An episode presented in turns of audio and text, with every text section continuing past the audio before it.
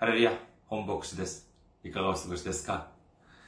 私は現在、群馬県渋川市にあります、伊香保中央教会に仕えております。教会のホームページ申し上げます。日本語版は明日の方にあります。japan.ikahochurch.com です。japan.ikahochurch.com こちらの方にいらっしゃいますと、教会のご案内、そして日曜礼拝の時のメッセージをお聞きになることができます。えーそして、えー教会のメールアドレスです。いかほチャーチアットマーク gmail.com です。いかほチャーチアットマーク gmail.com こちらの方に送ってくださいますと、私がいつでも直接受け取ることができます。そして、選挙支援としてご奉仕してくださる方々のためにご案内いたします。まずは、日本にある銀行です。群馬銀行です。群馬銀行、支店番号が190、口座番号が1992256となっております。群馬銀行、支店番号が190、口座番号が1992256です。韓国にいらっしゃる方のためにご案内いたします。韓国にある銀行です。KB 国民銀行です。えー口座番号が079-21-0736-251です。079-21-0736-251です。私どもの教会はまだ財政的に自立した状態ではありません。皆様のお祈りと選挙支援によって運営されております。皆様のお祈り、そしてご奉仕お待ちしております。先週も選挙支援としてご奉仕してくださった方がいらっしゃいました。韓国のイー・スギョンさんがご家族の名前も一緒に書いてくださいました。シム・ビョン、シム・ビョンゴンさん、ヒョヌクさん、ヒョンスさんというふうにご家族の名前も書いてくださいました。ありがとうございます。本当に大きな励みになります。神様の驚くべき祝福と溢れんばかりの恵みが、イースヨンさんとご家族の方々、と共におられるようにお祈りいたします。今日のお御言葉を見てみましょうか。今日の御言葉、ヨハネの福音書15章5節のお御言葉です。ヨハネの福音書15章5節手元の聖書で211ページです。ヨハネの福音書15章5節です。お読みいたします。私はブドウの木、あなた方は枝です。人が私にとどまり、私もその人にとどまっているなら、その人は多くの実を結びます。私を離れては、あなた方は何もすることができないのです。アメン。ハレルヤ。神様を愛する方は、アメンと告白しましょう。アメン。今日は皆様と一緒に、実を結ぶ人生というテーマで恵みを分かち合いたいと思います。今日の本文によると、イエス様はブドウの木であり、そして私たちは木の枝だというふうにおっしゃっております。そして、イエス様が私たちの間にと、私たちの中に留まって、そして私たちもイエス様の中に留まるときに、大きなたくさんの多くの実を結ぶことができるとおっしゃっております。それでは、そもそも、その木々が育ちながら、どうして葉っぱを出すのでありましょうか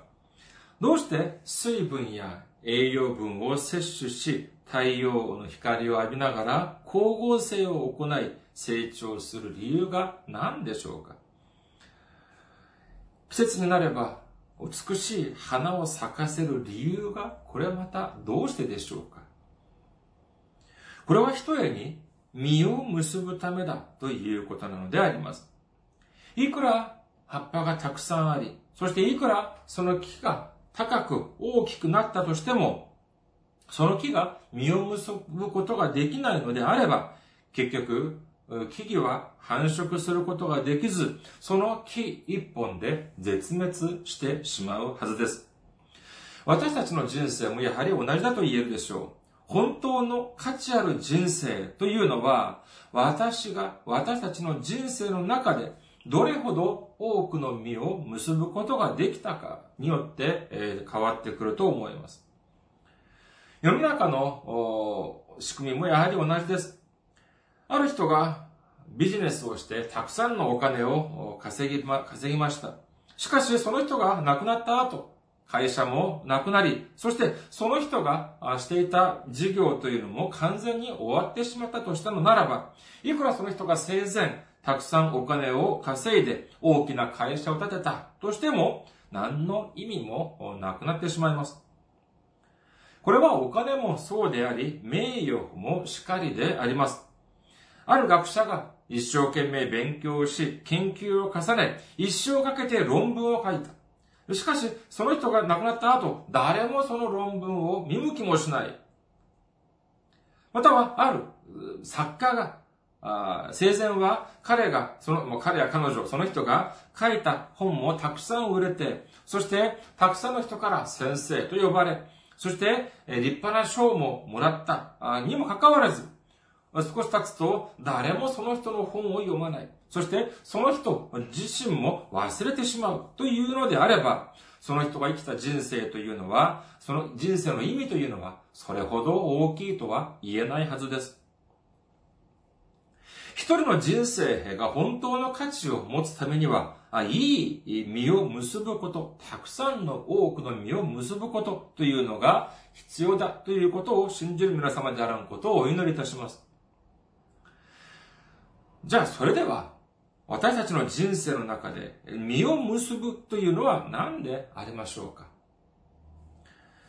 まあ、世間では、まあ、後を継ぐ、後継ぎという言葉を言ったりもします。まあ、聖書にもそういう内容は出てきます。アブラハムも自分の後継ぎのために長年、神様にお祈りをしました。そして、やっと100歳になって息子を得ました。それがイサクであります。今の世も、時々そういうことが話題になったりもします。例えば、王とかの場合は、その後継ぎの問題が発生したりもします。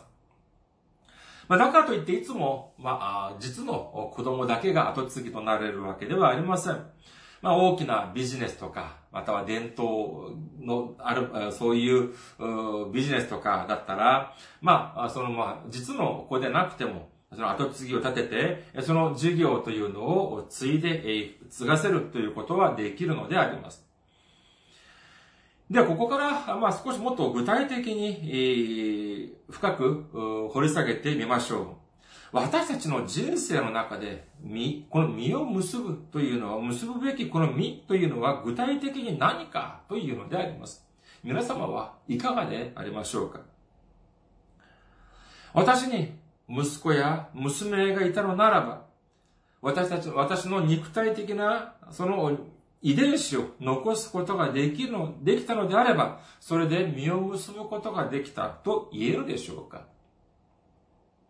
もしそれが本当だとしたら、私たちの人生の目標は、ただ、素晴らしい子供を設ける、授かる、そして育てるということに尽きるはずであります。そうでしょう。いい実を結ぶことが本当に価値ある人生であり、そしていい実を結ぶというのは立派な子供を育てるということなのであれば、本当に価値ある人生を送るためには立派な子を育てるということに集中しなければならないということになるではないでしょうか。聖書ではどうでしょうか？聖書によると、ペテロ、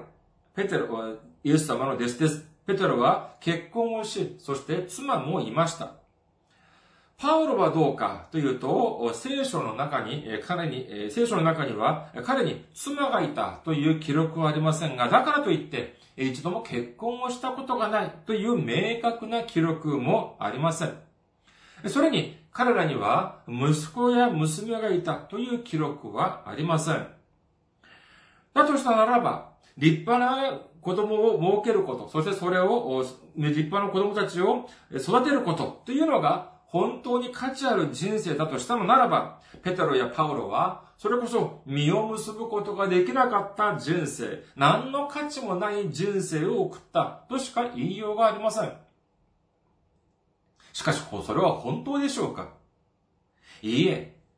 誰もが彼らに対して身を結ぶことができなかった人生だ。何の価値もない人生だ。ということはできないはずです。むしろ誰よりももっとたくさんの多くの実を結ぶことができた人生だということができるはずです。ここで一つ創世記を見てみましょうか。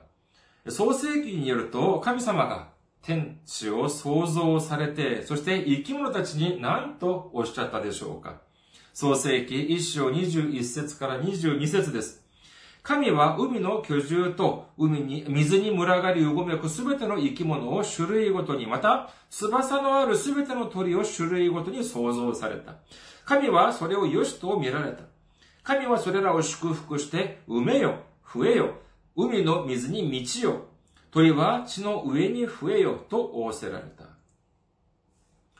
そして、人を創造された後、神様はどのようにおっしゃったかというと、創世記1章27節から28節です。創世記1章27節から28節神は人をご自身の形として創造された。神の形として人を創造し、男と女に彼らを創造された。神は彼らを祝福された。神は彼らに仰せられた。埋めよ、増えよ、地に満ちよ、地を従えよ。海の魚、空の鳥、地の上を這うすべての生き物を支配せよ。神様は人間に、ただ、埋めよ、増えよ、地に満ちよというだけではなく、地を従えよ。そして、海の魚、空の鳥、地の上を這うすべての生き物を支配せよというふうにおっしゃったんです。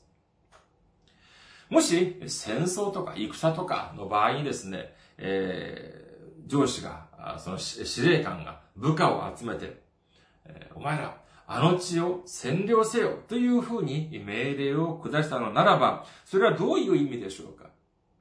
それは、お前ら、お前らが一生懸命戦って、一生懸命努力をして、あの地を占領しなさいという命令だということができます。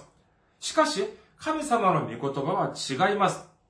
神様は私たちに、埋めよ、増えよ、そして、地に道を、地を従えよ。海の魚、空の鳥、地の上を這うすべての生き物を支配せよ。こういうふうにおっしゃったのは、私たちに、この地を支配するために、努力をしなさいという意味ではないんです。そうではなく、これは私たちにこの地を支配することができる能力、その権限、生き物を支配、従うことができる、従うことができる、そのような能力をすでに私たちにくださったということを信じる皆様であることをお祈りいたします。私たちは、ですから、この世に流されて生きる人生ではありません。この世を主の命令によって、命令に従って支配する能力を私たちに神様はくださったのであります。本当に感謝であります。そもそもではこの新約、旧約、そして新約、そその時の新約というのはどういうものなのかというと、新約というのは単単に漠然とした基準ではなく、旧約にあった天地創造と同じようなもう一つの天地創造が新約で行われたということを私たちは忘れてはなりません。創世記一章一節は次のように始まります。旧約聖書、創世記一章一節。はじめに神が天と地を創造された。そして新約聖書のヨハネの福音書一章、一章一節は次のように始まります。はじめに言葉があった。言葉は神と共にあった。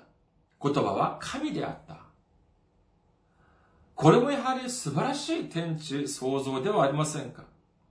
そしてイエス様は創世記の時の堕落を正すために来られたというふうに聖書には書かれております。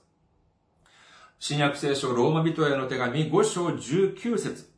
すなわち、ちょうど一人の人の不従順によって多くの人が罪人とされたのと同様に、一人の従順によって多くの人が偽人とされるのです。と書かれています。エデンでアダムとエヴァが神様に不従順にすることによって多くの人が堕落し罪人となりましたけれども、イエス様一人が、イエス様お一人が神様に従順することによって、その名を信じるすべての人が義とされる、このようなことになったということを信じる皆様であることをお祈りいたします。本当に感謝を捧げるべきことであります。このように新約、新約聖書というのはもう一つの始まり、新しい天地創造であるというふうに言えます。先に見たように、創世記によると、神様はこの地に満ち、そして従え、そして支配するようにおっしゃいました。それと同じような意味合いの言葉が新約聖書にも出てくるということを私たちは忘れてはなりません。それはどこかというと、マタイの福音書28章18節から20節そして、マルコの福音書16章15節から16節であります。まず、マタイの福音書から見てみましょう。マタイの福音書28章18節から20節イエスは近づいてきて彼らにこう言われた。私には天においても地においても全ての権威が与えられています。ですからあなた方は行って、あらゆる国の人々を弟子にしな、弟子としなさい。父、子、精霊の名において、彼らにバプテスマを授け、私があなた方に命じておいた全てのことを守るように教えなさい。見よ、私は世の終わりまでいつもあなた方と共にいます。そしてマルコの福音書です。マルコの福音書16章15節から16節それからイエスは彼らに言われた。全世界に出て行き、すべての作られたものに福音を述べ伝えなさい。信じてバプテスマを受ける者は救われます。しかし、信じない者は罪に定められます。この言葉は、イエス様が蘇り、そして、天に昇られる前に、弟子たちにおっしゃった言葉であります。いわゆるイエス様の至上命令、またはイエス様の宣教至上命令と言われる御言葉であります。本当に驚くべき御言葉です。この御言葉は、を、では、この御言葉を創世記の御言葉に代入してみるとどうなるでしょうかまずはじめ、えー、見てみますと、全世界に行って万民に福音を伝え、イエス様の弟子を作りなさいというのは、これは、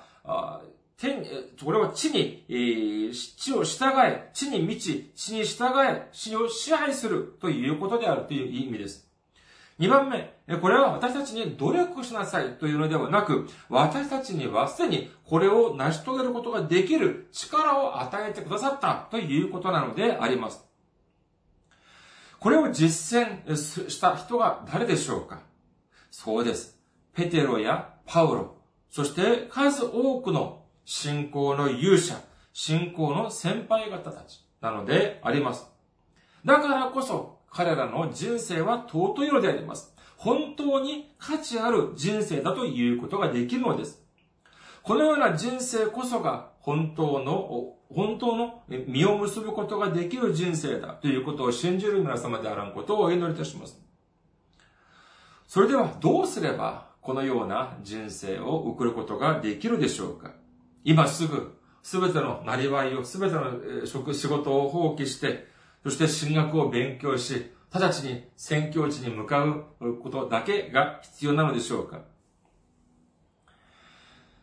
まあ、俗に実を結ぶ人生、実を結ぶ人生と言いますが、ではこの実というのは何かということを私たちは知る必要があります。先に申し上げましたように、たくさんの木々たち、多くの木々たちはこの実を結ぶために葉っぱも出し、そして光合成も行いながら成長するというふうに申し上げましたが、それでは、木が実を結ぶ理由というのは何でしょうか？何のために、そんな、そのように総力を挙げて実を結ぼうとするのでしょうかまあその、まあ、実、という、木の実という特徴は、まあ食べることができる というのはもちろんありますが、大きな特徴は何か、その実の大きな特徴というのは何かというと、中に種があるということなのであります。いくら、その実の、木の実の味がよく、美味しく、そして味が美味しく大きかったとしても、その中に種がなければ繁殖することができません。まあ、ある学、ある学者の話によると、その木の実が美味しい理由というのは何かというと、その鳥や獣たちがその木の実を食べて、そしてその中に入っている種をたくさんのところに繁殖させるためだというふうに言います。では、信仰の中で、この地に、道、この地を征服する、支配する、本当の価値ある人生を送るためには、どのような種を広める必要があるでしょうか？そうです。まさしくイエス様という種を広める必要があるということを信じる皆様であることをお祈りいたします。そういう意味で見るのであれば、この木の実というのは信仰というふうに言えます。伝道も木の実であり、そしてお祈りも木の実であり、何よりも私たちが捧げる礼拝もこの実、木の実にあたります。しかし何よりも私たちの信仰こそが最も重要な木の実と言えるでしょう。しかし最近見てみると、この種のない信仰というのがだんだん増えているのではないかというふうに思えます。教会にも政治の話やお金の話が入ってきています。権力や世の中の倫理、道徳の話が入ってきています。では、何が消えていっているのでしょうか？そうです。イエス様が消えていっているんです。イエス様という尊い種がだんだんだんだん消え去っていっているのであります。私の家の近くに自動、自転車道路があって私も時々行きますが、本当にたくさんの草が生い茂っています。その生い茂っている草、本当にですね、あの、初夏の頃は本当に草が生い茂って、自転車をこいでいますと、足に草がもう当たるよう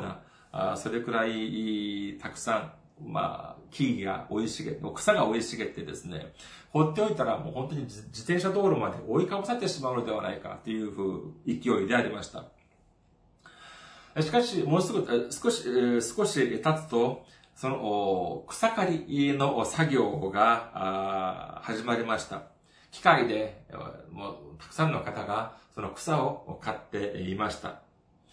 草を刈ったその瞬間、その瞬間は、えー、色がそのまんまです。青いまんまです。当然そうでしょう。すぐはそんなに色がすぐ変わりません。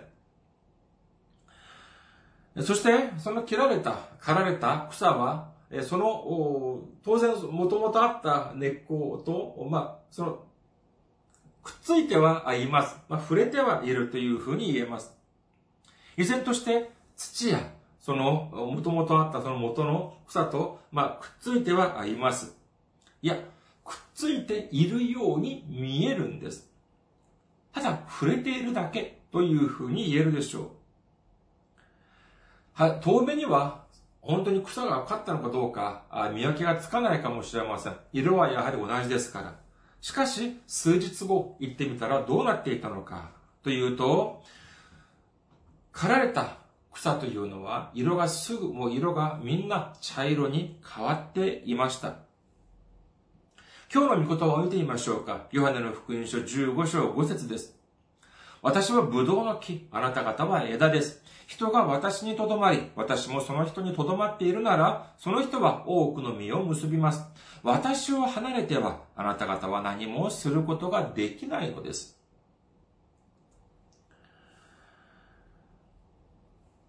教会の中、どうでしょうか？教会の中を見てみると、まあ、いろんな生徒の方がいます。信徒の教会メンバーの方がいます。でも、二つの、二つの部類に分けられるのではないかというふうに思います。一つは、一つの部類は、イエス様というブドウの木にちゃんとくっついている、しっかりとくっついている方。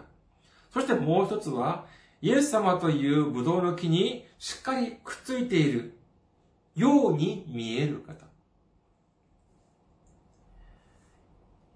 一見してはすぐ見分けがつきません。教会にも毎週来て、そして信仰生活もまあ、ある程度しているように見えます。しかし、片方はしっかりとイエス様というブドウの木にくっついている生徒であります。そして片方は本当にしっかりくっついているように見える生徒だという、教会のメンバーだということであります。すぐには見分けがつきませんが、少し過ぎるとすぐわかることができます。まるで自転車道路に、えー、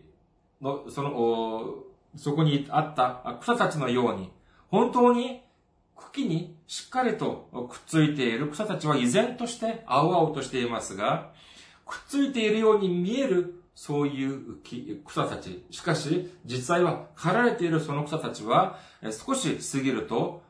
茶色に枯れてしまうのであります。教会でもやはり同じです。イエス様というブドウの木にしっかりくっついている人は、たくさんの実を結ぶことができます。自分の信仰も成長します。そして、その人の周りにイエス様の香りが溢れます。イエス様の福音が述べ伝えられるのであります。しかし、イエス様というブドウの木にくっついていない人はどうかというと、だんだんだんだん信仰が冷めていきます。枯れていきます。乾いていってしまうのであります。その理由は何かというと、それは、まさしく私とイエス様の間の接着剤が乾いていってしまっているからなのであります。その接着剤というのは何か？そうです。それはまさしく聖書の御言葉なのであります。いくらたくさん教養を積んだとしても、いくら世の中の本をたくさん読んだとしても、聖書の御言葉が私たちの中になければ、イエス様からだんだんだんだん離れていってしまうのであります。身を結ぶことができない人生、それこそ伝道者のように、虚しく風をつかむような人生になってしまうのであります。本当に価値のある人生を生きるためには、イエス様の、イエス様は、その主の中に留まりなさいというふうにおっしゃいました。主の中に留まるというのは何でしょうか？先ほど申し上げましたように、ヨハネの、ヨハネの福音書一章一節、覚えてらっしゃいますでしょうか？もう一度お読みいたします。ヨハネの福音書一章一節。はじめに言葉があった。言葉が神と共にあった。言葉は神であった。聖書はこの言葉、御言葉が神だというふうに書かれています。出エジプト記13章9節には次のように書かれています。旧約聖書、出エジプト記13章9節これをあなたの手の上の印とし、あなたの額の上の記念として主の教えがあなたの口にあるようにしなさい。力強い見てで主があなたをエジプトから導き出されたからである。新明記6章8節これを印として自分の手に結びつけ、気象として額の上に置きなさい。新明記11章18節あなた方は私のこと、この言葉を心と魂に刻み、それを印として手に結びつけ、気象として額の上に置きなさい。この御言葉が書いてあるので、今でもユダヤ人の男性はお祈りをするときにですね、額にこの小さい箱とかを結びつけて、そして腕にもですね、小さい箱をこう結びつけてお祈りをするという場面を皆さんご覧になったことがあるかもしれません。今でもユダヤ教の人はそういうふうにしております。では私たちも、この聖書の御言葉を守るためには、そういうふうにしなければならないのでしょうか頭や手に御言葉をつけなさいというのは、それはどういう意味かというと、私たちの頭でする考え、そして私たちの手で行うこの行動によっていつも御言葉、神の御言葉を基準にしなさいという主の命令だということを信じる皆様であらんことをお祈りいたします。世の中では人間中心だというふうに言われていますが、しかし私たちには何が中心にならなければならないでしょうか？そうです。イエス様が中心になる皆様であることをお祈りいたします。十字架の上で私たちのために血を流してくださったイエス様が中心になるということを信じる皆様であることをお祈りいたします。神様の御言葉であるこの聖書が皆さんの中心になるということを信じる皆様であることをお祈りいたします。このような人生こそがイエス様の中に留まる人生だということなのであります。メッセージを締めくくります。天においても地においても全ての権威を与えられた主が世の終わりまでいつも私たちと共におられるというふうに言ってくださっております。信じる方はアメンと告白しましょう。アメン。私たちの信仰の中で本当の価値ある人生というのは、イエス様の中に留まる人生、イエス様を述べ伝える人生、イエス様を表す人生だということを信じる皆様であることをお祈りいたします。私たちはイエス様というブドウの木という、ブドウの木に、この聖書の御言葉によってしっかりとくっついていて、そしてくっついている木の枝となって、イエス様という種を述べ伝え、そしてイエス様がくださる、イエス様によって多くの実を結ぶことができ、それを通じてイエス様がくださる30倍、60倍、100倍の祝福をすべて受ける皆様であることをお祈りいたします。ありがとうございます。また来週お会いしましょう。